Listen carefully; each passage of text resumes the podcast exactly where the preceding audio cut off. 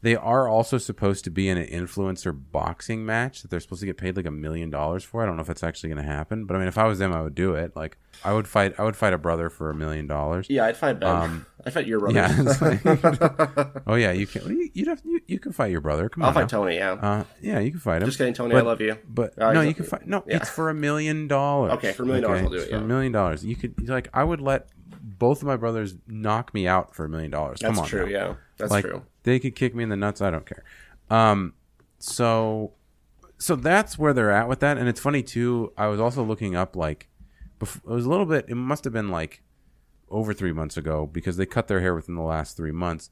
They had their dyed. They dyed the tips like matchsticks. It was so stupid.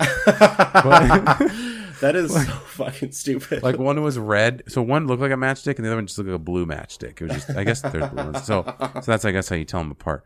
But uh, so they were on um, Logan Paul's podcast, and one of Logan Paul's associates that's on there with him, one of the ho- the other hosts, basically said, you know, God forbid this happens, you know, but in case something happens and you were to lose all your money or whatever, is like I think all that jewelry and stuff you have, you could do and like you know sell it and make certain investments that could keep you you know in a good place for a while. yeah. And and that was actually a continued question from Logan or one of the other hosts.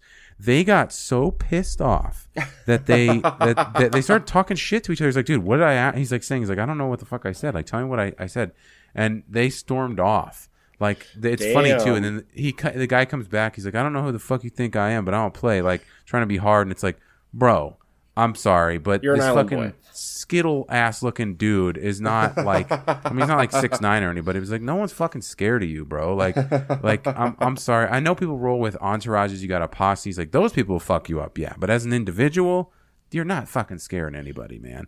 And it's just funny because he was even saying that he's like, dude, I, and and he's also saying like I didn't fucking me anything by it. So apparently they're really sensitive and they must have already been fucking up at that time. That's what I get from that. They're losing money quickly, overspending. I mean, twenty thousand dollars a month, like Yeah, Ooh, that's thunder. insane. Well, what, I- what I'm thinking of now is because of their, their, you know, their attitude is now imagine what you just said. Imagining them going to your house with their posse and just beating the shit out of you, and then you, you come over to talk to me about it, and I tell you, dude, this is such good news because it means that our Patreon got to the Island Boy somehow. We're gonna, we're blowing up. We're- we made it, and then I can sue them for their money they don't have, right? Yeah, exactly. Uh, yeah.